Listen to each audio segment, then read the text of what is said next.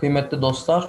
Tarihin Geleceğine Dair adlı dizi seminer programımızın ikinci kısmında biyomühendisliğin imkanları ile tarih disiplininin geleceği başlıklı sunumuyla Tayfur Erdoğdu hocamızı misafir edeceğiz.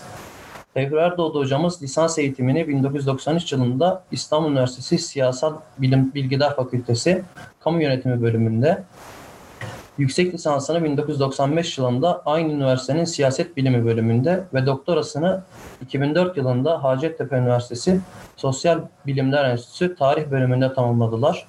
Hocam hoş geldiniz. Hoş bulduk. Afiyettesiniz inşallah. Çok şükür evet. Herkes e, bizi dinleyenler inşallah afiyettedir. Yakın çevreleri, arkadaşları bu zorlu süreçte e, hastalanmadan umarım e, evlerinde kalıyorlardır. İnşallah temennimiz o yönde. Evet. Ee, ben hocam sözü fazla uzatmadan direkt sunuma başlamak istiyorum. Sözü size bırakayım. Tabii ki. Böyle geri çekileyim. Peki teşekkür ederim. Ee, şimdi e, sevgili dinleyiciler ve izleyiciler e, herkese merhabalar diliyorum. E, gerçekten zorlu bir süreç yaşadığımız malum. Tekrar etmeye gerek yok. Fakat ben iyi temennilerimi ve dileklerimi bir kez daha dile getirmek istiyorum. O da e, hastalanmadan bu süreci atlatalım. Yakın çevremiz ve arkadaşlarımızda da umarım bu hastalığa e, rastlanmayacaktır. E, benim temennim temel olarak bu. Şimdi konumuz biyomühendislik ve tarihin e, bu biyomühendisliğin imkanlarından yararlanarak nasıl bir e, değişim geçirebileceği üzerine bir fikir e, ne diyelim yürütmesi.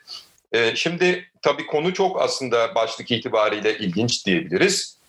Umarım içeriğini de aynı şekilde başlığa uygun şekilde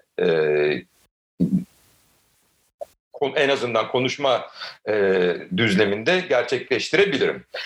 Şimdi biyomühendislik biliyoruz doğa bilimlerinin ya da daha anlaşılır olması açısından söylemem gerekirse fen bilimlerinin bir e,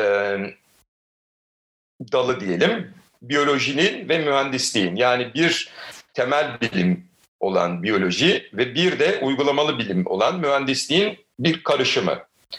Ee, oldukça e, verimli neticeler elde ediliyor özellikle teknoloji ile ilgili olarak. Fakat biliyoruz ki biz e, esas olan bilimdir. Teknoloji bunun ürünü e, şeklinde ortaya çıkar. E, fakat şunu söylemek lazım. Bu yaklaşık bir 15 senedir hatta 2000'den itibaren teknolojinin bilimin e, peşinde olması gerekirken bilimin teknoloji peşinde olduğunu görüyoruz. Yani bilim eğer teknolojik başarılara imza atıyor ise itibar kazanıyor. Tekrar edeyim. Eğer bilim teknolojik e, başarılara imza atıyorsa itibar kazanıyor. Bilim ve teknoloji arasında e, nasıl bir fark var? E, bilim insanın emniyetiyle ilgilidir, güvenliğiyle ilgilidir. İkisi birbirinden farklı ama burada e, bu ayrımı ortaya koymaya gerek yok. Teknoloji ise insanın özgürlüğüyle ilgilidir. Yani insan teknoloji sayesinde kendini kısıtlayan, teknoloji sayesinde kendini kısıtlayan sınırlardan kurtulur. Bir örnek verelim. Bir sal yapacağız. Debisi oldukça yüksek, azgın bir nehirden karşıdan karşıya geçeceğiz. Bilim bize e, bu debinin ne olduğunu, nehrin nasıl bir kaldırma gücü olduğunu, aynı zamanda nehirdeki akıntının ne kadar güçlü olduğunu, e, yapacağımız salın bizi orada taşıyıp taşıyma, taşıyamayacağı konusunda bilgi verirken teknoloji sal yapmaya benzer. Karşıdan karşıya elbette bilim sayesinde ürettiğimiz teknolojik ürün olan sal sayesinde özgürlüğümüzü kısıtlayan yani karşıya geçme imkanımızı kısıtlayan bu yüksek debili nehre geçtiğimizi farz edelim. Geçtikten sonra tekrar bilim devreye girer. Teknolojik bir ürün olarak salı üretmiştir. Ve e, burada dikkat edelim bilim ve teknoloji arasında bir denge söz konusu olur. Fakat şimdi bugün bilim bize emniyet ile ilgili bilgi verirken e, artık dünyamız bir teknoloji manya dünyası haline geldi. Bilimin ürettiğimiz teknoloji ile e, emniyetimizin ne oranda sarsıldığını ya da ürettiğimiz teknoloji ile emniyet, güvenlik arasındaki e, dengeyi ne oranda koruyabildiğimizi ya da ürettiğimiz teknolojik ürün ile e, güvenliğimiz arasındaki ilişkiyi bilim söylerken biz şunu ister olduk. Bana e, güvenlik ile ilgili bir bilgi ver. Fakat bu güvenlik benim özgürlüğümü kısıtlayanların ortadan kalkmasına yönelik olsun. Yani benim güvenliğimi sağla, sal ile karşıya geçir. Ondan sonra artık e, konuşmaya gerek yok. Fakat asıl olan bilimdir. Yani biz e, örneğin gerçekten savaşı kazandıracak atom bombasını buluyoruz ama bunun insanlık açısından güveniyle ilgili değil mi? E, bir düşünce arkasından geliyor ve bugün artık o bile geçti. Yani Amerika Birleşik Devletleri'nin diyelim e, atomu kullanırken maksadı sınırlandırdığı yani savaşın imkanlarının kendini sınırlandırmasını, savaşın imkanlarının kendini sınırlandırmasını o bertaraf etmek için teknolojik bir ürün kullandı atom bombası. Şimdi yaklaşık 2000'den itibaren daha eskiden de başladı fakat günümüzde bu çok yoğun şekilde görülüyor.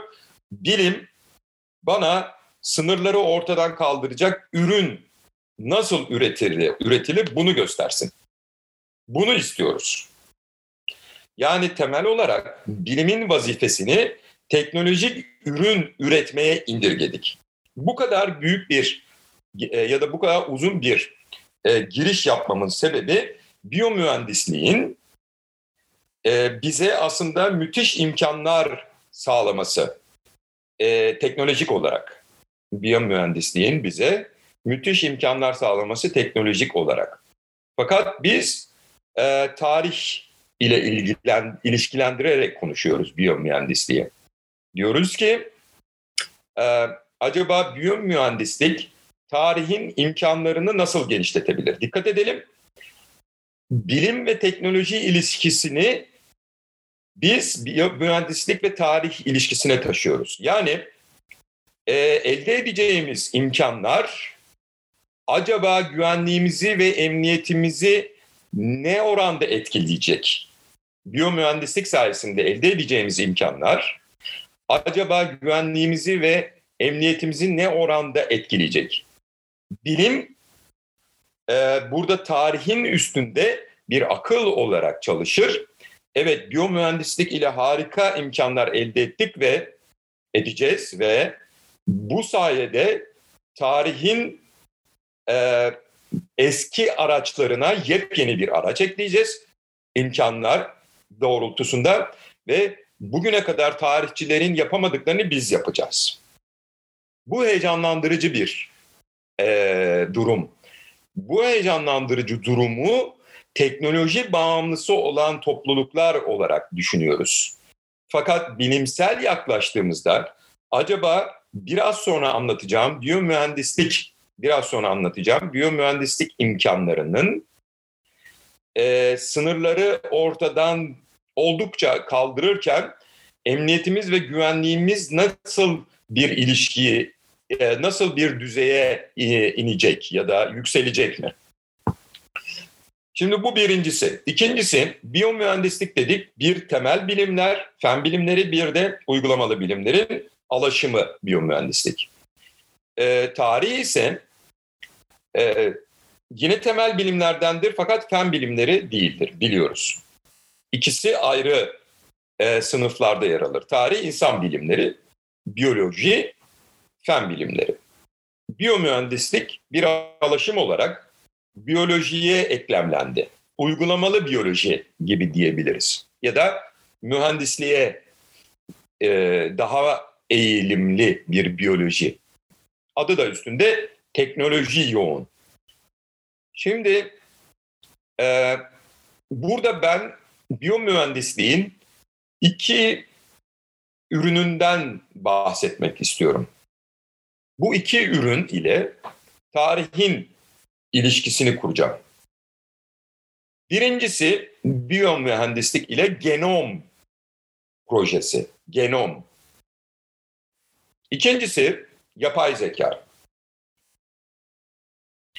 Şimdi genom DNA'lar üzerine kuruluyor. Nasıl IQ testleri aslında bir bakış açısından doğan bir test ise ve insanın IQ'sunu ölçüyorsa evet fakat bu gerçekten de insan zekasının bir bakış açısıyla ölçülmesi ise yani IQ'su çok yüksek bir insan IQ'su çok yüksek bir insandır. IQ'yu burada kavram olarak kullanıyorum. Çok zeki bir insandır anlamına gelmez. Çünkü IQ, IQ'su çok düşük çıkan insanların da çok zeki işler yaptıklarını biliyoruz. Demek ki bu testler, psikolojik testler de dahil olmak üzere, DNA testleri de dahil olmak üzere bir bakış açısı ile oluşturulmuş testlerdir. İnsan gizemini bu perspektiften, bu açıdan ele alarak test üretmişlerdir. Sanki bugün insanın e, DNA moleküllerinden müteşekkilmiş gibi algılanmasının sebebi bu bakış açısıdır. İnsanlık 100 sene, 150 sene sonra bir başka bakış açısıyla insanın DNA'ları da içeren ya da DNA'ların da e, daha altında bulunan başka e, moleküller ile e, temel olduğunu, temel oluşturduğunu keşfedebilir. Fakat bu keşif son keşif olmayacaktır. Yani DNA ile elde edilen DNA ile elde edilen verilerimiz bize insan sırrının en azından biyolojik kısmını yüzde yüz aydınlattı e, dememiz mümkün değil. Bu bir bakış açısı. Bakış açısıyla yani e, bir açı elde ediyoruz. O açıyla insan biyolojisine bakıyoruz ve o biyolojiden biz dikkat edin o biyolojik bakış açısından biz bir e, bulguya ulaşıyoruz ve bunu insanın temel yapı taşı olarak takdim ediyoruz. Şimdi bu bir sorundur. Çünkü bilim yanlışlanabilir olmasını içermelidir. Bu sorun 100 sene sonra bir başka bakış açısıyla tahsih edilebilir, düzeltilebilir. Ve başka parçaların insanın temel yapı taşları olduğu iddia edilebilir. Bu bir fen bilimi bakış açısıdır. Fen bilimlerine bakış açımızın bu şekilde gerçekleşmesi ve bu şekilde oluşması lazım. Yani biz DNA'nın e, elde edilen son ve mutlak değişmez bir bakış açısı olduğunu söylememeliyiz. Aksi takdirde dogmatik bir e, duruma geçeriz ve bu bilimin donması anlamına gelir ki orada aslında artık bilimsellikten bahsedilemez hale gelinir. Dikkat edelim, biz biyomühendislik konusunu iki ana giriş itibariyle yapmaya çalışıyoruz. Şimdi ikinci kısımdayız. Yani fen bilimlerinin vardığı sonuçların aslında birer bakış açısı ile ortaya çıktığını ve bunun mutlak olmadığını söylüyoruz. Ve yüzyıllardır fen bilimleri ile ilgili olarak bu yaklaşım geçerlidir. Ne, ne, ne, ne demek istiyorum? Yani biz mesela bir DNA testi yaptırıyoruz ve kendimizi e, Kütahya'daki bir Türkmen aşiretine bağlı olarak e, yani oraya ait olarak bilirken DNA testi ile bizim efendim Kızılderili falan olduğumuz çıkıyor. Şimdi bu bir bakış açısıdır. Yani bu mutlak gerçeği bize yansıtmamaktadır. Bir bakış açısı DNA bakış açısı ile elde edilen testler sonucunda bizim genlerimizin Kızılderililerle aynı olduğu ortaya konulur. Ama bizim bugünkü e, sade vatandaş olarak algımız şu şekilde işlemeye başlar. Aa ben Kızılderiliymişim. Hayır bu doğru değil. Bir bakış açısı ile ortaya konulan testler neticesinde senin genlerinle Kızılderililerin genleri o benzer çıktı. Umuyorum ne demek istediğim anlaşılıyor. Bakış açısıyla elde edilen sonuçlar mutlak sonuçlar değildir. Ve o bakış açısına uygun, o bakış açısına göre geliştirilen testler de mutlak gerçeği ortaya koymaya müsait testler değildir. Daha konuma girmediğimi farkındayım. İki büyük giriş yaptım. Bir tanesi e, teknoloji ve bilim yani güvenlik ve özgürlük arasındaki ilişki. İkincisi fen bilimlerindeki sonuçların mutlak gerçeği yansıtmadığına, yansıtamayacağına dair. Şimdi konumuza girelim. Biyomühendislik imkanları dediğim zaman birçok imkan kazandırdı tarihe. Fakat ben bugün burada e, özellikle genom ve yapay zeka üzerinde durmak istiyorum. Öncelikle genom. DNA ile bizler gerçekten tarih araştırmacıları olarak e, bugüne kadar sahip olmadığımız imkanları kazanmaya başladık. Bu imkanlar nelerdir? DNA testleri ile bizler elbette ki bulduğumuz parçaların insana veya hayvana ait parçaların e, testlerini yapabiliyoruz. Yani bir kabir düşünelim. Bu kabrin içeriğinden çıkarılacak kemiklere uygulanacak DNA testleri ile biz bu e, test sonucunda kabirde yatanın hangi e, özellikler, genetik özellikler gösterdiğini tespit edebiliyoruz. E, bu bir gen testi. Geçmiş zamana yönelik olarak.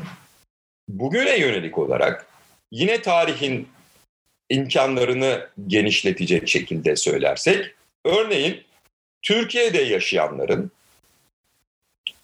e, tabii ki örneklem yani teste tabi tutulanların sayısıyla ilgili olarak değişecek sonuçlar elde edeceğiz ama bugün itibariyle genler ile yapılan ilgili 2020 sayılarını veriyorum.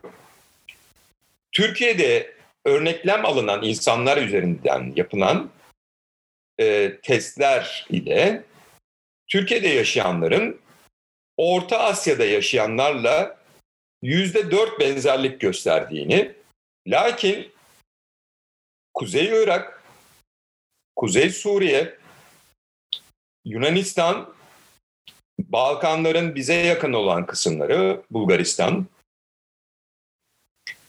ve İtalya'nın doğusu ile yüzde 95 benzerlik gösterdiğini. Affedersiniz, komşularımızdan Ermenistan, yani Türkiye'de yaşayan insanlardan alınan örneklerin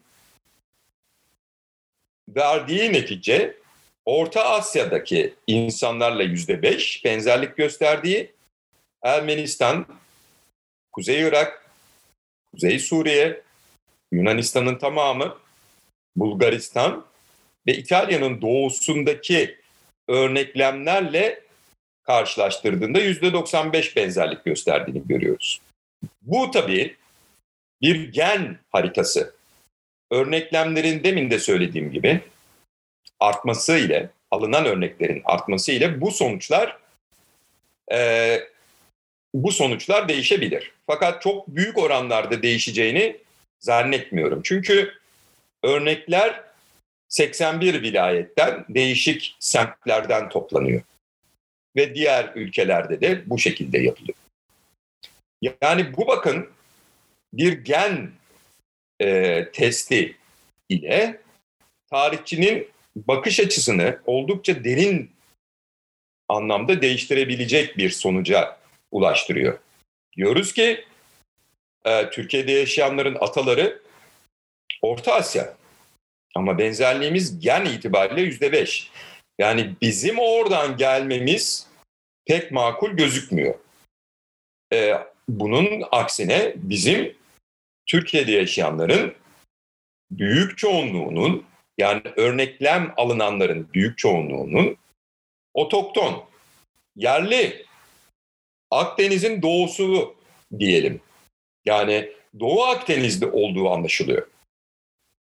Peki tarihte büyük göçler olduğu, Anadolu'ya Türklerin 1071'den önce de olsa ama esas olarak Malazgirt şimdi bizim imkanlarımız teknoloji vasıtasıyla birdenbire genişleyince e, Türkiye'de yaşayanların imajinatif olarak kurulan Orta Asya vatan düşüncesinin oldukça sarsıldığını görüyoruz.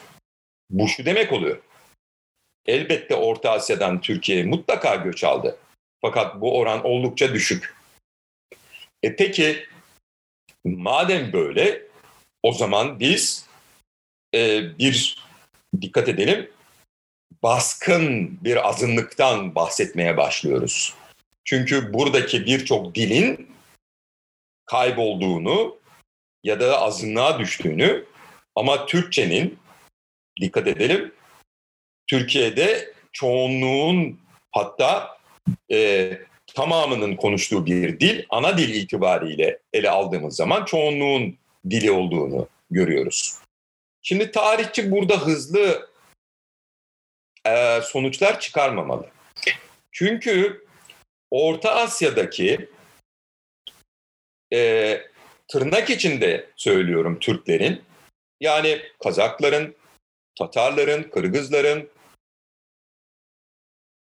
ilahir konuştukları dil ile bugün bizim konuştuğumuz dil birbirinden çok farklı. Hızlı sonuç ve e, da varmayalım dememin sebebini tekrarlıyorum. Demek ki Anadolu'yu küçük ve güçlü bir azınlık Türkleştirdi. Sonucu hızlı olabilir. Çünkü tekrar kur, e, kuruyorum denklemi. Demek ki biz Türkçe konuştuğumuza göre, onlar da Türkçe konuştuğuna göre e, oradan gelen azınlıklar, ya yani oradan gelen ama Türkiye coğrafyasında azınlık olanlar e, bu coğrafyayı Türkçe diliyle karşılaştırdılar ve değiştirdiler. Şimdi bu bir hızlı sonuç olabilir. Çünkü bugün biz Orta Asya'daki tırnak içinde Türk dilleriyle Türk, Türkiye'deki Türkçeyi karşılaştırdığımız zaman aralarında e, yüksek farklılıklar olduğunu görüyoruz. Fakat Orta Asya'da özellikle e, ulema kesimi ile konuştuğunuz zaman, Cuma hutbelerini dinlediğiniz zaman e, Orta Asya'da yüksek bir Türkçe konuşmaya başlıyorlar ve bu dil Osmanlıca. Yüksek Türkçe değil. Ne demek istiyorum? 19. yüzyıldaki Osmanlı siyasi ve toplumsal yapısı içinde üretilen dil yani Türkiye'de üretilen dil Orta Asya'ya ihraç edilmiş olabilir. Ne demek istiyorum? Orta Asya'dakilerin dillerinin Türkçeleşmesi 19. yüzyıl Osmanlı münevverleri sayesinde ve gazete sayesinde olabilir. Bunların her biri sağlam iddialara dayanan aslında hipotezler. Yani şunu kastediyorum. 19. yüzyıldaki Orta Asya'daki e, bir Tatar münevver, bir Kazak münevver, bir Kırgız münevver Osmanlıcaya yönelerek dilini o şekilde değiştirmeye başladı. Şimdi bu tabii biyomühendislik ile bizi yanıltabilecek yollar konusundaki e, uyanık olmamızı gerektiren bir örnek olarak söylüyorum. Yoksa konumuz Türkiye'deki Türkler ile Orta Asya'daki Kazaklar, Kırgızlar, Tatarlar arasındaki gen itibariyle akrabasızlık meselesini nasıl açıklayacağımız ile ilgiliydi. Bizim gen itibariyle baktığımız zaman akrabalarımızın, yakın akrabalarımızın Ermeniler, Kuzey Iraklılar, Kuzey Suriyeliler, Yunanlılar ve Doğu İtalyanlar olduğunu görüyoruz. Gen itibariyle. Ama dedim bu bir bakış açısıdır. Bu bakış açısıyla akraba gözüküyoruz. Fakat biz kendimizi yakın akraba falan zannetmiyoruz. Yani Suriye'den göç edenlerin, özellikle Kuzey Suriye'den göç edenlere yaptıklarımızı sosyolojik, sosyolojik olarak incelediğimiz zaman hiç yakın akraba falan hissetmiyoruz. Hele Ermenilerle, hele Yunanlılarla. Demek ki güvenlikle ilgili bir sorun ortaya çıkarıyor bize. Genlerin verileri. Yani gen, teknoloji benim tarihsel olarak kurguladığım, hatta kurmaca bile diyebilirim. Yani fiction olarak e, inşa ettiğim Türkiye'dekilerle Orta Asya'daki akrabalığın gen bakış açısıyla e, o sınırları parçalaması ve bir akrabasızlık e, bulgusuna beni ulaştırması beni tekinsiz bir hale getiriyor. Güvenliksiz bir hale getiriyor, emniyetsiz bir hale getiriyor. Ben demeye başlıyorum ki benim akrabalarım bunlar değil Ermeniler, Yunanlılar, Doğu İtalyanlılar, Iraklılar ve yani İran kuzeyindekiler ve Suriye'nin kuzeyindekiler. E bana bunu tarih söylemeye başladı diyorum. Yani ne vas vasıtasıyla biyomühendisliğin e, genom projesinin bulgularıyla bir emniyetsiz durum ortaya çıkıyor. Yani ben kökleri e, Orhun Yenise'ye kadar dayanan milattan önceki büyük kavmin evladı değil miyim? Ama bunu başta girişte söyledim. Yani bir emniyet sorunu doğurabileceğini teknolojik ürünlerin. Evet biz telefonla on binlerce kilometre uzaktaki insanlarla görüşebiliyoruz, konuşabiliyoruz ve şu anda telefon, e, e, bilgisayar vasıtasıyla fakat bu bizim beynimize nasıl zararlar veriyor? Sosyalleşmemize nasıl zararlar veriyor? Biz sınırların ortadan kaldırılması imkanıyla şu anda ilgileniyoruz. Yani teknoloji manya durumdayız. Peki teknoloji manya durumundaysak buyurun size o zaman bir ürün. Tarih nasıl değişecek? Yazdığımız tarih ne yöne doğru evrilecek? Farklı dinlerdeyiz veya farklı ırklardan olduğumuzu farz ediyoruz. Yani Ermenilerle, Rumlarla, Yunanlılarla farklı dindeyiz ama aynı dinde olan efendim e, Iraklılarla ve Suriyelilerle ki Türkiye'nin içinde farklı dindeyiz dediğim zaman tabii alınganlık çok haklı olarak ortaya çıkacak. Hristiyanlar da var. Bunlar da e, Ermenilerle ve Yunanlılarla aynı hmm, dinden veya mezhepten. Dikkat edelim e, genom projesinin sonuçlarından biri oldukça çarpıcı. Yani geçmiş zamana uygulanan, kemiklere uygulanan projelerden bahsettim. Bu bugüne uygulanan ama tarihi alt üst edebilecek şekilde. Yani bugüne kadar bizim kurgu yani bir tarih e, kurgusu olarak inşa ettiğimiz Orta Asya bağlantısını koparacak ve onu bir fiction'a, kurmacaya indirgeyecek bilimsel veriler var elimizde. Tekrar ediyorum bu bir bakış açısıdır. Mutlak gerçekliği ortaya koymak iddiasında değildir. Fakat en azından koyduğu yani ortaya koyduğu bir gerçek var artık. Bu gerçek ister e, efendime söyleyeyim mutlak olmasın ne olursa olsun ortada tarihi değiştirecek biyomühendislik ürünü var. Ne yapacağız?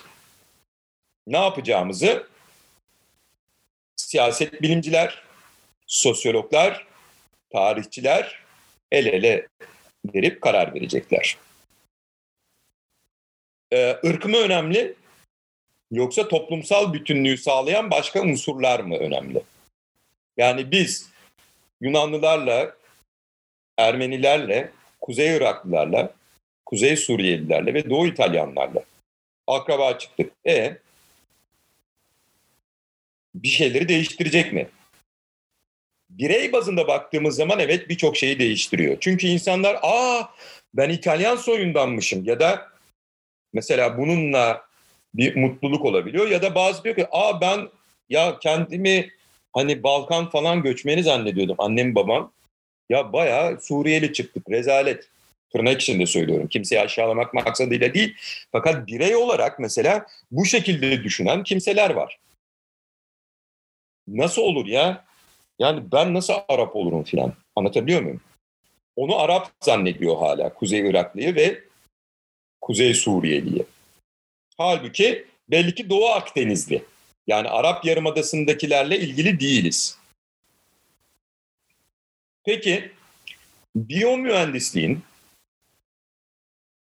ortaya koyduğu, koyduğu ürünlerden biri de DNA'lar vasıtasıyla reconstruction yapma. Yani yeniden inşa ediyorsunuz.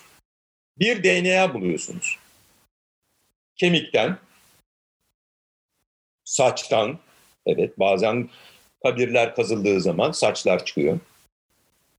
Ve o DNA, tek bir DNA size yüzde 85 oranında hatta bazı noktalarda yüzde 90 oranında e, bazı sonuçlara ulaşmanızı sağlıyor. Sonuçlara ulaşmanıza yardım ediyor. Nedir mesela bu? Efendim boy. Gerçek boy mesela 1.76. Ama bizim tespit ettiğimiz boy 1.77. Gerçek kilogram 76. Fakat bizim tespit ettiğimiz 82. Gerçek yaş 38. Bizim tespit ettiğimiz 36. Yüzlerle ilgili olarak konuşacak olursak e, yüzlerde yani bir sima inşasında yüzde 90 yüzde 95'e varan başarılar elde edebiliyoruz. Şimdi sevgili arkadaşlar ben e, Zoom programını çok kullanan biri değilim. Fakat size e, bir web sitesi paylaşmak istiyorum. Bunu nasıl yapacağımı bilmiyorum. Fakat burada bizim reji ile yaptığımız bir chat odası var. Oraya bu e, linkin uzantısı, uzantının kopyalanmış ve yapıştırılmış halini gönderdim. E, ben acaba mesela share screen yazıyor. Yani ekranımı paylaşabilir miyim bilmiyorum. Herhalde o evet orada orada. E, evet oradan paylaşabilirsiniz diyor. Şimdi share screen'e basacağım arkadaşlar. Şöyle yapıyorum. Buna basınca benim desktop gözüküyor ve ona basınca da bir YouTube'un gözükmesi lazım. Acaba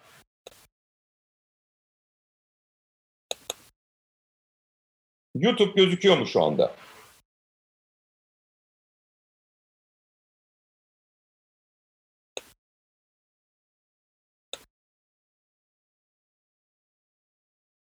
Gözüküyor. Bakın Rico, Ricardo Sabatini Ricardo Sabatini bir kıldan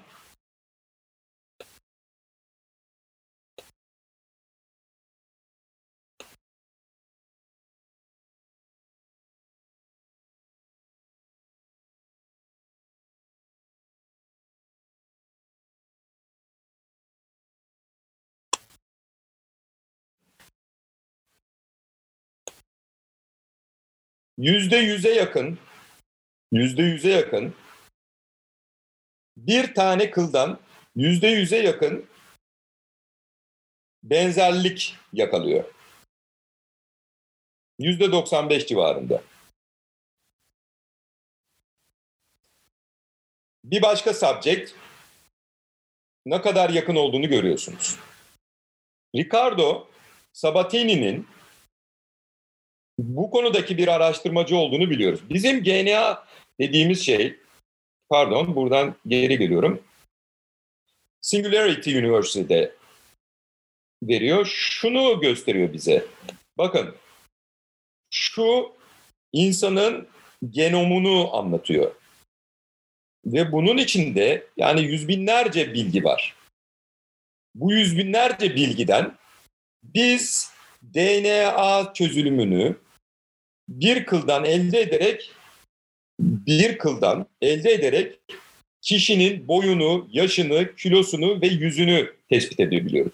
Şimdi e, Ricardo Sabatini bunu daha sonra seyredebiliriz. Ben stop share yapıyorum.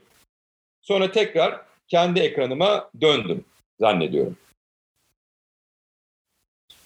Ee, anladığım kadarıyla bir problem olmadan döndüm. Evet şimdi size e, suyu ısıtarak kaynar suyu hissetmemenizi sağlamaya çalışacağım. Ne demek istiyorum?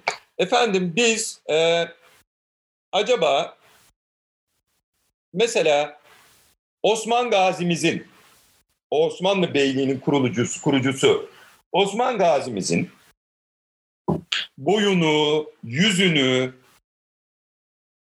kilosunu, tabii belli bir yaştaki kilosunu, yani o alınan e, saç öldüğü zamanki ise o. Veya e, kemik öldüğü zamanki halini bize veriyor. Fakat daha öncekilere de ulaşmak mümkün. Genom çalışmaları sayesinde yani gençleştirerek bakmak çok mümkün. E, çünkü yaşlanan bir insanı gençleştirmek ve genç olan bir insanı artık yaşlandırmakta bir problem, bir sıkıntı, sorun yok. Osman Gazi'mizin, kurucumuz, Osman Gazi'mizin nasıl bir şey olduğunu, boyuyla, posuyla, kilosuyla, yüzüyle, saçının rengiyle, gözünün rengiyle yüzde 85, yüzde 90 e, oranında e, bulabiliyoruz. E bu büyük bir, efendime söyleyeyim, e, avantaj. Fatih gibi hepsi resmini yaptırmadı ya da 2. Abdülhamit gibi, Vahidettin gibi, e, Mehmet Reşat gibi hepsinin videosu ve fotoğrafı yok. Resmi Fatih Sultan Mehmet'in var. O e, konuda şanslıyız. Ama dediğim gibi resmi olmayan, fiktif, imajinatif, kurmaca olarak inşa edilenlerin resimlerini ve üç boyutlu şekilde yani evet sadece bir resim olarak değil ama üç boyutlu şekilde de bunları inşa edebiliyoruz. E, bilgisayar ortamında ya da e, ca, e, bilgisayar ortamında ya da hologram ile. Gayet güzel. E, peki biz devam ediyorum. Hani e, koyunların çoğaltılması meselesinde Dolly koyunundan bahsediyorum. İnsanlara uygulandığı zaman bu insanın birebir tekrar yaratıldığını, tırnak içinde yaratıldığını, tekrar bize ulaştırıldığını, zekasıyla bir proje. bu proje bize Osman Gazi'yi canlı bir şekilde de ortaya çıkarabilir. Ama bizim tarihçi olarak bununla ilgilenmediğimiz çok açık. Biz yani Osman Gazi'nin resmini, cismini gördüğümüz zaman ve bu ister hologram olsun ister olmasın e, en azından biz bunu e, nasıl bir şeye benzediğini görebileceğiz. Hatta mesela Avrupalı e, gravürcülerin bize takdim ettiği bazı padişahlarımız var. Avrupalı gravürcülerin. Yani e, bizim padişahımızı şöyle resmetmiş veya Hürrem Sultan'ı böyle resmetmiş. Hürrem Sultan ne kadar güzeldi acaba? Kanuni buna aşık oldu gibi. Yani çok dipteki seviyelerden çok üstteki seviyelere kadar biz e, padişahlarımızın nelere benzediğini, neye benzediğini görebileceğiz. Ya da gördüğümüz yani bu biyomühendisliğin sağladığı projeler sayesinde gravürlerdeki, resimlerdekilerin denetlenmesini sağlayacağız. Aa diyeceğiz ki adam kendi kafasına göre bir şey uydurmuş 16. veya 17. yüzyılda bize padişahımız diye bunu yapmış. Biz de kitaplara bunları basıp gidiyoruz. Bunlarla ilgili haritalar yapıyoruz efendim filan. Şimdi dikkat edelim. Bu sadece padişahlarla ilgili olmayabilir değil mi? Çok açık yani anlaşılabiliyor. Birçok paşamız, birçok hanedan mensubumuz, birçok şeyh efendi. Neden şeyh diyorum? Çünkü meşayih mezarlıkları. Ee, birçok müderris, birçok ulema, Yeniçeri mezarı kalmadı diyoruz. Yani e, 5-10 tane belki bulundu. Meşhurların, tarihteki meşhurların boyları, postları, renkleri bunlarla ilgili inanılmaz bir albüm karşımızda olacak. Burada pek fazla güvenlikle ilgili bir sorun yok gibi geliyor. Ya da emniyetle ilgili çok büyük bir sorun yok gibi geliyor. Evet öyle geliyor olabilir. Şimdi eğer su yeterince ısındıysa mesela e, Abbasi hükümdarları Ebu Hanife'nin mezarı değil mi yani veya Kanuni'nin buldurttuğu İran topraklarında bulunan çeşitli mezarlar ve türbeler ilerliyoruz.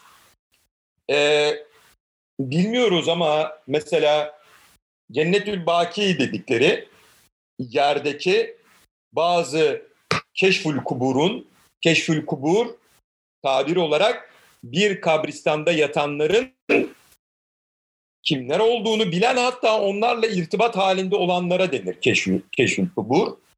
Ee, bunun mesela bir keşif yaparak bu kabristanlarda yatanların efendim mesela sahabelerimizin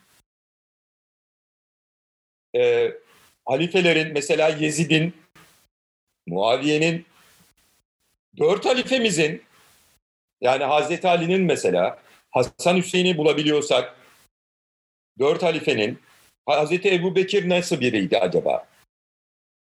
İsterseniz yeterince su kaynamıştır. Bunu hissetmiyor olabilirsiniz. Peygamberimizin DNA'larına ulaşmak için Medine-i Münevvere'ye gitmeye gerek yok. Birçok konakta, konak diyorum dikkat edin. Birçok tarikatta, birçok camimizde Hz. Muhammed'in sakallı şerifi var. Şimdi e, biyomühendislik vasıtasıyla elde edilen ürün reconstruction. Bir sakalı şeriften bir DNA elde ederek Hz. Muhammed'in boyunu, posunu, kilosunu, simasını, saçlarının rengini, her şeyi tespit etmek, yüzünü mümkün. Yani biz duvarlara Osmanlı'dan ve daha önce belki Selçuklu'da da olabilir. Hilye-i Şerif asıyoruz. Hilye-i Şerif demek peygamberimizin hilyesi Yani resmi demektir. Aslında orada bir e, bir yüz yok. Fakat peygamberimizin nasıl bir insan olduğunu anlatan güzel bir hat eseridir bu. Fakat sakalı şerifler üzerinden peygamberin Hz. Muhammed'in yüzde 85, yüzde 90 demin gösterdiğim zenci, demin gösterdiğim sarı ırktan biri. Yüzde 85-90'a kadar e, üç boyutlu halini elde edebiliriz. Bu işte biraz emniyeti dikkat edenin. Yani teknolojik olarak e, özgürlüğümüzü arttırdı. Yani sınırları aşmamızı sağladı. Gece karanlığında da ampul sayesinde ben sabahlara kadar kitap okuyabiliyorum. Gözlerin ne oluyor? Ya da vücudunda gece karanlıkta salgılanan hormonlar ne oluyor? Bunu bilim söyler. Ee, ama biz artık diyoruz ki biz teknoloji manyayız. Teknoloji bağımlısıyız. Gece karanlık gecenin karanlıklarını yırtacak nur, ziya, ışığı bulduk ve o ışık sayesinde sabahlara kadar okuyabilirim. Peki. Aynı şekilde Hazreti Muhammed'in evet İstanbul'da, evet Konya'da, birçok e, şehirde hatta Almanya'da birçok şehirde DNA'sı var. Sakalı Şerif'ten. E, Hz. Muhammed'in reconstruct edilmesi, üç boyutlu resminin inşa edilmesi, yeniden inşa edilmesi e, birçok e, Müslümanı irite edebilecek, rahatsız edebilecek, huzursuz edebilecek bir durum. Fakat tarih açısından bir imkan. Yani biz kendi padişahlarımızı, şehzadelerimizi, hanım sultanları, e, büyük devlet adamlarını, küçük devlet adamlarını mezarlarındaki bulduğumuz DNA'lar ile yeniden inşa edebiliyoruz ve bu belki birçoğumuza heyecan verebilir. Ya Osman Gazi'nin e, duydunuz mu arkadaşlar? Bir mütedeyyin mesela e, Türk vatandaşı. Duydunuz mu Osman Gazi'nin resmi buymuş ya ne kadar da mübarek insanmış. Ama Cevval müthiş bir savaşçı olduğu da gözlerinden de burnunun yapısından belli dedirtirken bu iş mesela Hz. Muhammed'e dayandığında ne olacak? Biyomühendisliğin imkanları. E, ve tabii denetlemeler ortaya çıkacak. Yani belli e, sakallı yani belli sakalların sakalı şerif olmadığı ortaya çıkacak. DNA tutmuyor çünkü. Hangisinin doğru olduğunu nasıl anlayacağız? Bu sefer istatistik yöntemine başvuracağız herhalde. Ee, yani biz diyelim 100 tane sakalı şerif topladık. 90 tanesi bir sonuç veriyor. Geriye kalan 10 tanesinin 2 tanesi e, başka bir sonuç veriyor. E, geriye kalan 10 taneden de 8 kaldı ya 8'in de 5'i başka bir sonuç veriyor. Yani en çok e, sonuç veren 90 tane kılı, sakalı biz sakalı şerif olarak kabul edeceğiz. Ama gerçekten isabet ettik mi? İşte güvenlik sorunu burada başlıyor. Neden? Çünkü bu sefer e, yani tabirimi mazur görün sakalı şerifler savaşı başlayabilir. İranlılar, onlarda da sakalı şerif var. Özgürlük ve güvenlik meselesi. Emniyet ve hürriyet meselesi. Her zaman teknoloji olarak biyomühendisliğin bize kazandırdığı özgürlük ile bir bilim olarak tarihin ve onun daha üstünde bulunan aklın bazı kayıtları, endişeleri, kaygıları var olacak. Biyomühendisliğin tarihe kazanımları, kazandırılacakları elbette çok değerli görülebilir müthiş sonuçlar elde edebiliriz. Yani makamlar ne demek makam? Efendim biz mesela bir Yunus Emre'nin makamından bahsederiz. onun makamı değişik yerlerde olabilir. Yunus Emre bizim şehrimizin evladıdır. Orada bir makam vardır. Kırşehir'de vardır, Akşehir'de vardır, Aksaray'da vardır, Konya'da vardır, şurada vardır, burada vardır. Asıl dedikleri bir türbe nereden bulunabilir? Bunun mesela DNA ile test edilmesi bize acaba e, bu makamlar arasında gerçek türbenin nerede olduğunu söyleyecek mi? Çeşitli kalıntılar bulacağız, kemikler bulacağız kabirlerin açılması halinde. Fetvalara başvurulacak. Ey Diyanet İşleri Reisi, biz tarihimizi çok merak ediyoruz. Kabir açılıp acaba bir saç teli alınabilir mi? Kimin?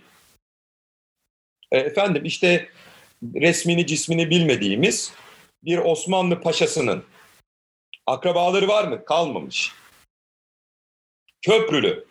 Nasıl bir adam? Gibi sorular ile merak arttıkça tarih merakı yükseldikçe genom ürünü yani genler sayesinde reconstruction yeniden inşa imkanına kavuştuğumuz bugünlerde nasıl bir tarih e, yazımı söz konusu olacak. Şimdi ikinci konuma geçmek istiyorum sevgili arkadaşlar. Bunu burada e, nihayete erdireyim. İkinci konum yine yapay zeka ile ilgili. Yani affedersiniz yine değil, yine biyomühendisliğin bir ürünü olan yapay zeka ile ilgili. Yapay zekayı isterseniz bir robot olarak düşünmek zorunda değiliz. Yani bizim gibi kanlı canlı, yürüyen, kanlı kan da koyabiliriz robotun ister, içine isterseniz daha fazla e, inanırlılığını arttırmak için. Yani kolunu kestiğimiz zaman robotun oradan böyle kırmızı bir kan da çıkabilir. Sorun değil. Yemek de yediririz. Robotun e, mekanik kısımlarına, e, elektronik kısımlarına zarar vermeyecek şekilde bir depo, depoda birikir. Geçiyorum bu fantazi kısmını. Yapay zekayı bir bilgisayar olarak düşünelim. Sadece. Yani e, e, elimizdeki cep telefonu veya e, kucağımızdaki veya masamızın üzerindeki bir bilgisayar olarak düşünelim. Şimdi yapay zeka tarihle nasıl ilişkilenecek? Yapay zeka acaba tarih alanında nasıl değişikliklere sebep olacak? Şimdi efendim bir geçmiş zaman var. Geçmiş zamandan bugüne veri akışı var. Biz tarihçiler bu veri akışını kendiliğinden olan yani mesela kemikler, taşlar, tahtalar kendiliğinden geliyor. Bir de biz araştırırız. Yani toprağı kazarız, onun altından çıkarırız. Belgeleri mesela bir e, kağıt deposuna gideriz. Orada o belgeleri bulmaya çalışırız. Bu veri akışı tarihçilerin sınırlı zihin kapasiteleri altında değerli sonuçlara dönüştürülür. Biz e, hafızamız dolayısıyla Hazreti Google gibi olmadığımız için incelediğimiz alan ile ilgili olabilecek bilgileri merak ederek bakarız ve onlar ile ilgili bilgi toplamaya başlarız. Örnek üzerinden konuşalım. Birinci Dünya Savaşı Osmanlı. Peki Birinci Dünya Savaşı'nda İngiltere'nin verilerine sahip miyiz? Almanya'nın, Rusya'nın. Rusya'da Ekim devrimi oldu. Savaş birdenbire sona erdi Rusya açısından. Evet peki bununla ilgili acaba ne tür sorunlar vardı? Neden bunları söylüyorum biliyor musunuz? Biz efendim bir sonuç için doğrudan sebepler ile ilgileniriz. Güzel. Dolaylı sebepleri dışarıda bırakırız. Güzel. Dolaylı sebeplerin başında Big Bang teori olarak. Dolaylı sebeplerin erken sebe- e, dolaylı sebeplerin erken e, ortaya çıkanları arasında mesela buzulların erimesi. Birinci Dünya Savaşı'nın sebepleri içindedir. Neden? Buzullar erimeseydi dinozorlar e, ortadan kalkmasaydı insanın dünyada yaşaması belki mümkün olmayacaktı ve o yüzden birin ama bu o kadar dolaylı bir sebep ki bunu yazmaya gerek yok. Bakın biz sınırlı kapasite ile bir sebebin dolaylı mı doğrudan mı olduğunu bir sonuç için tespit etmeye çalışıyoruz. Yapay zeka ise bizim bu sınırlılık halimizin olmadığı bir durumu arz edecek. Yani dolaylı mı yoksa doğrudan mı sonuçların olduğunu, dolaylı mı doğrudan mı sonuçlar sınıfında yer aldığını çok daha net bir şekilde ve daha az hata yaparak tespit edecek. Yani Bolşevikler, Menşevikler, e, Rusya'daki monarşi ve Rusya'daki monarşinin sarsılmaya başlamasının sebepleri ile Osmanlı'daki Rusya ile bağlantılı aydınlar, Birinci Dünya Savaşı'nın gidişatı bütün bu sebepleri çok daha net bir şekilde görebilecek, hafızada tutabilecek, işleme dahil edebilecek ve tarihçiliğin önemli merhamelerinden bir tanesini insandan daha az hata ile gerçekleştirebilecek. Bakın çok ilginç.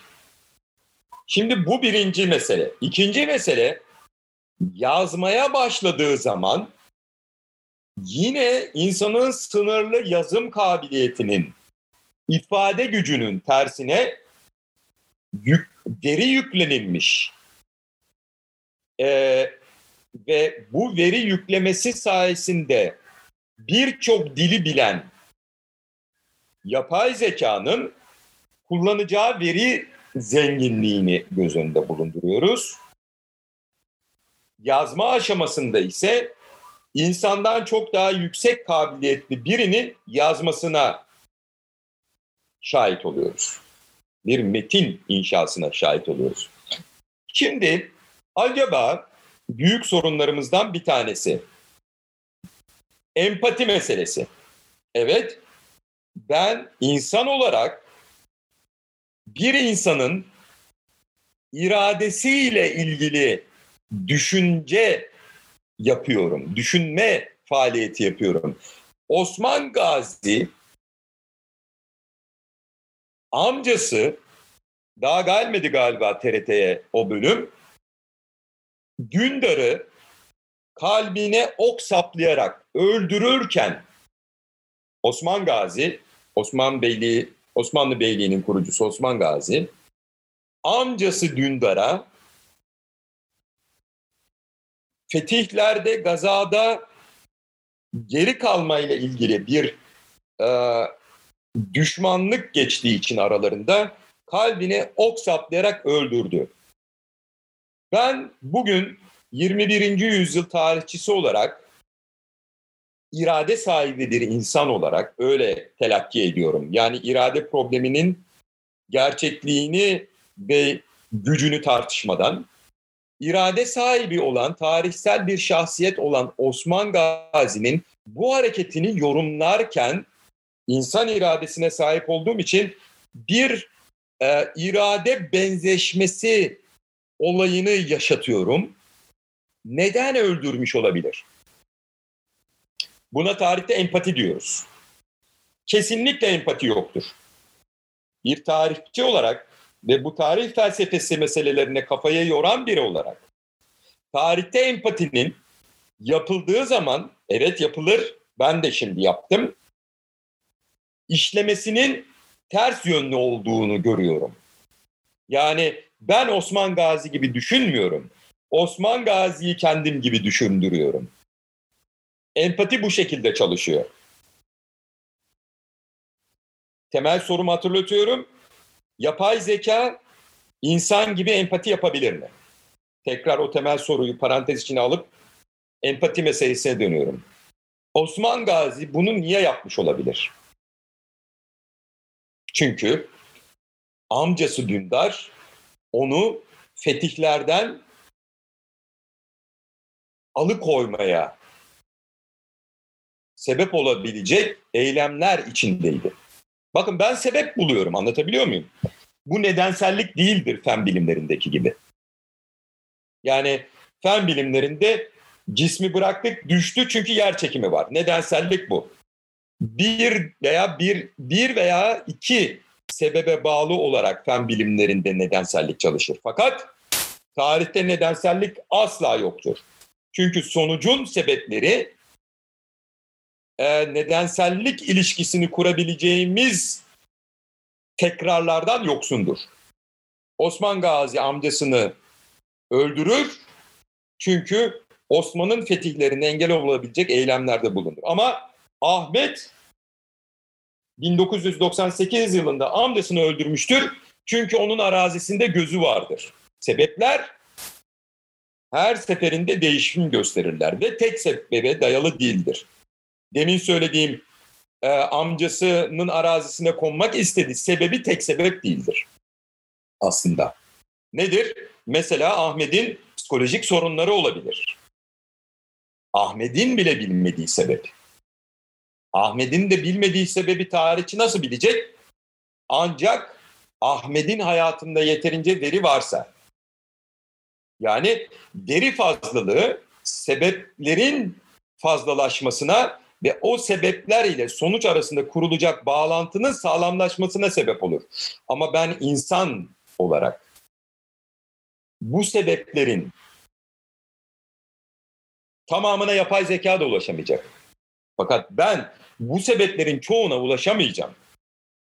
Ama Osman Gazi ile ilgili verileri biz yükledikçe, Rumlar yükledikçe, İtalyanlar yükledikçe, İngilizler yükledikçe yapay zeka Osman Gazi ile ilgili bir kişilik inşa etmeye başladığında benim inşa etmekte aciz kaldığım inşa faaliyetinden bahsediyorum.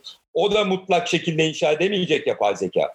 Fakat benden çok daha iyi şekilde inşa edecek. Ben insanım. İnsanı insan daha iyi anlar. Yapay zeka anlayamaz. Ben insanı buradaki beyindeki e, lobların arasındaki elektrik akımlarıyla anlıyorum. İradem ile anlıyorum, ruhumla anlıyorum. Yapay zekada bu ruh yok ama senin ulaşabildiğin sebepler ile inşa ettiğin Osman Gazi, eğreti bir Osman Gazi.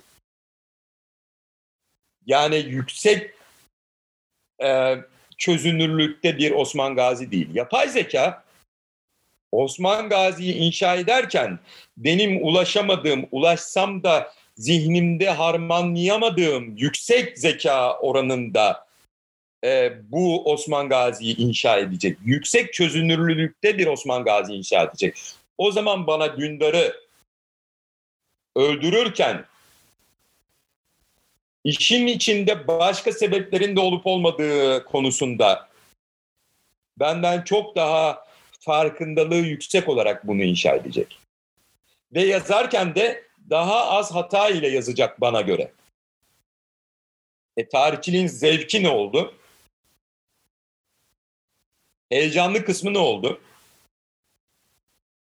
Evet onlar biyomühendisliğin bu e, imkanları sayesinde kaybolabilir. Çok daha e, yüksek çözünürlülüklü gerçekler inşa edilir. Hakikat asla. Hakikat asla. O nümen alanına müdahale etmemiz mümkün değil. Fakat yüksek çözünürlüklü bir gerçek inşa edilecek yapay zeka. inşa edecek. Ve bu bir matbu olmak zorunda değil. Bir bilgisayar e, ekranında bir yazılımdır, bir şeydir. Yani bir Word dosyasıdır. Yapay zeka yeni verilere ulaştıkça analizlerini e, yeni veriler eşliğinde değiştirdikçe metin de değişecek. Nasıl biz tarihçiler e, Fatih Sultan Mehmet'i inşa ederken yeni veriler ışığında yeni Fatihler e, ortaya koyuyoruz. En son ben Fatih yazdım. E tabii daha önce yazanlardan farklı veriler kullandığım için farklı bir Fatih ortaya çıktı. Ama yapay zeka Fatih'i inşa ettiği zaman bir biyografi çok yüksek çözünürlükte bir Fatih inşa edecek. Benim elimin ulaşamadığı verileri aynı anda elekten geçirecek, aynı anda denetime tabi tutacak, aynı anda değerlendirmeye tabi tutacak. Ee, bir başka hikaye yine yapay zeka ile tarih arasındaki yani e, biyomühendisliğin ürünü olan yapay zeka ile tarih bilimi arasındaki münasebete değineceğim. Tarihte ifli cümle yoktur, ifli cümle. Yani Osman Gazi olmasaydı Osmanlı Beyliği kurulabilir miydi? Daha çarpıcısını söyleyeyim. Mustafa Kemal Paşa olmasaydı Türkiye Cumhuriyeti kurulabilir miydi? Mesela Atatürkçü eğilimi yüksek olan tarihçiler şunu söyleyecekler. Hayır asla kurulamaz. Yani Mustafa Kemal olmasaydı asla Türkiye Cumhuriyeti kurulamazdı. Veya bazıları diyecek ki çok yapıyor. Bunu tarihçiler de, bu hatayı tarihçiler de çok yapar.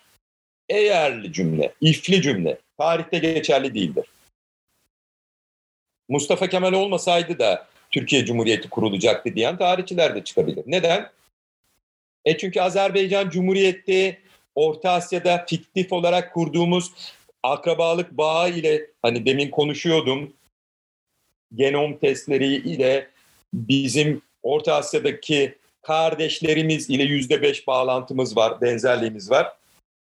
O cumhuriyetler, o ülkelerde cumhuriyetler kurulmuştu. Demek ki Mustafa Kemal olmasaydı da Türkiye'ye cumhuriyete dönüşürdü. Çünkü çevrelerde, hani çevre ülkelerde cumhuriyetler kuruluyordu filan. Bak bak. Yani ifli cümleyle biz asla tarihin nasıl gelişeceğini bilemeyiz. Bunu e, İslam fıkhında da görebiliyoruz. Cebriye ve Mutezile. Ben silahı çekmeseydim o insan ölmezdi. Ateşlemeseydim ben silah. Ben silahı ateşlemeseydim ve ona ateş etmeseydim o insan yine ölecekti. Ehli sünnetin verdiği cevap nedir bilemeyiz. Çünkü o insanın ateş etmesi ve B kişisinin ölmesi sadece e, nedensellikteki gibi tek bir sebep ve tek bir sonuç değil. O sonucun meydana gelmesi her şeyle ilgilidir. Her şey her şeyle ilgilidir. Yani bir sonuç her şeyle ilgilidir. Fakat doğrudan sebepleri vardır. Onun için mutezile ve cebriye ifli cümle kurarak düşünür ki düşünce hatası yaparlar. Böyle bir düşünce yok. Gel gelelim yapay zeka ile acaba eğerli cümle kurabilir miyiz? Biz buna ihtimali geçmiş zaman, mümkün geçmiş zaman diyoruz yani ifli cümleye. Yani şunu diyorum. Mesela yine eşit o örnekten yola gidelim, devam edelim. Osman Gazi amcası Dündar'ı öldürmeseydi ne olurdu? Yapay zeka bu mümkün zaman, ihtimali zaman oyununa meraklı olanlardan çok daha isabetli cevaplar verecek. Birinci Dünya Savaşı'nda Çanakkale geçilseydi ne olurdu?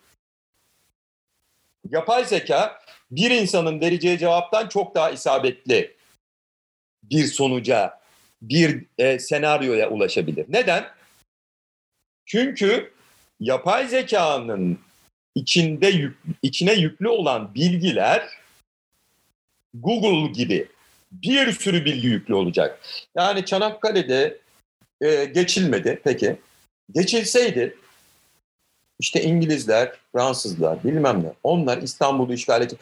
Böyle böyle böyle böyle fakat yani zinciri oluşturan halkalar gibi inşa etmeyecek yapay zeka. Dairesel inşa edecek. Diyecek ki geçil diyelim mayınlar falan olmadı. Çanakkale geçildi. O anda o anda bütün dünyadaki hadiseleri değerlendirmesine tabi tutacak. Japonya'daki de, Mançurya'daki de, Güney Afrika'daki de, Kongo'daki durumu da. bütün hepsini e, bir kombinasyona dahil ederek. Şimdi ilahiyatla ilgili bir şey söyleyeyim size. İnsan iradesi konudan tamamen çıkarak büyük parantez kuruyorum. İnsan iradesinin mevcudiyetiyle ilgili yaklaşık olarak 10-15 dakika önce bir şey söyledim. Bakın dikkat edelim. Eğer insan iradesi sıfırsa hakikaten biz robotlar gibi yaşıyoruzdur. Yani bu tarihsel geçmiş içinde olması gerekenler olacak. Biz de orada rolümüzü oynamak zorundayız. Fakat insan iradesi cüz'i de olsa varsa şöyle oluyor sanıyorum. Geçmiş zamandan örnek alarak şu ana ve geleceğe yönelik olarak e, zamanlama arasındaki a, cümlelerimin affedilmesini umarım ve beklerim. Şunu söylüyorum ben bir hareketi yaptığım zaman mesela Osman Gazi'yim amcam Dündar'ı öldürdüm. O anda irade var ya o irade ile külli irade arasındaki bağlantıyı söylemek istiyorum. O anda sanki olacak olan bütün senaryo inanıyor isek Tanrı tarafından yeniden kurgulanıyor.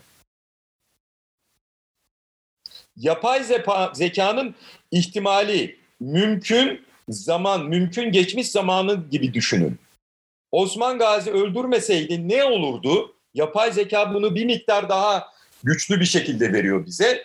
Fakat ne olurdu sorusu yani Osman Gazi Orhan e, Dündar'ı öldürmeseydi veya daha güzel örneklerden gidelim. Neden benim de böyle aklım böyle şeye gitti? Edebali'nin kızıyla evlenmeseydi.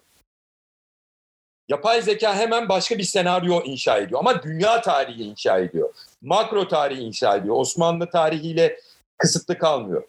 Sanki bunun gibi Tanrı da Osman Gazi Edebali'nin kızıyla evlenmediğinde senaryoyu başka bir şekilde inşa. Ama bu her an değişen bir senaryo.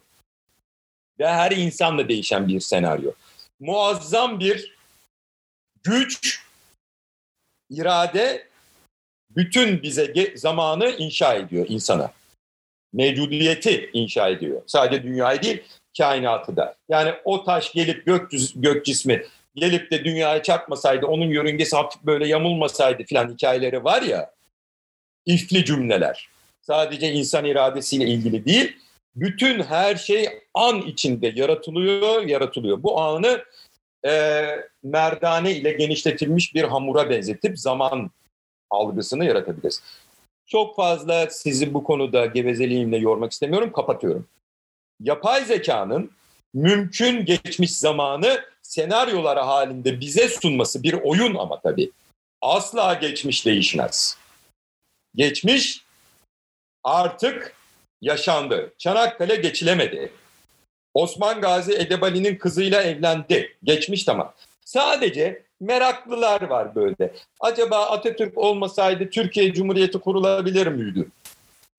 Yapay zeka sana, sana bunun cevabını versin ama bu da fiktif, kurmaca. İstiyorsan bak. Ama üzülme sonra. Mustafa Kemal Paşa olmasaydı da Türkiye Cumhuriyeti'nin kurulma ihtimali %99 çıkarsa üzülme. Yani üzülme, bilim bu sefer konuşmaya başlıyor. Senin ideolojik emniyetini sarsmaya başlıyor. Ya da başka şeyler. Yani e, İsa çarmıha gerilmeseydi. Çarmıha gerilen o değil diyor mesela Kur'an-ı Kerim. Ya da başka başka meseleler. Şimdi yani fehminize bırakıyorum bundan sonraki meseleleri. Fakat e, yapay zeka ile tarih meselesine döndüğüm zaman e, sevgili izleyiciler, biz burada yapay zekanın elindeki veri zenginliği bizim elimizde olamayacak bir insan olarak empati meselesi ne diyorum size bir empati e, geçmişteki kişiyi bugünkü bugün gibi aslında yani kendin gibi düşündürtmektir. Tarihçinin yaptığı hata budur. Geçmişteki insan gibi düşünmek mümkün değildir. Nitekim bugün iki kişi konuşurken ben senin yerinde olsam bunu yapmazdım cümlesi nasıl anlamsız ise sen onun yerinde olsan o zaman o olurdun ve o olduğun zaman ne olacağını biz bilemeyiz. Çok tehlikeli e, felsefi meselelerdir bunlar. Şimdi evet biz biz e, e, bir genel veri big data üzerinden yürüyoruz. Bu big data üzerinden yürürken tarihçiler olarak bu big data'nın ancak bir kısmına kapasitelerimiz dolayısıyla ulaşabiliyoruz. Bir de bizim e, kurtulamadığımız bazı yönlerimiz var. Milliyetçilik olabilir, dini yönlerimiz olabilir ateist olsak, cinsimiz olabilir erkek kadın, ırki özelliklerimiz yani sübjektivistemiz var bizim. Yapay zekada bu yok. Ben öğrencilerime genellikle sübjektif yönlerini ta, e, hissetmeleri ve buna engel olmaları için bir idman veriyorum. Mesela diyorum ki sizi ilgilendirmeyen konularda biraz çalışın.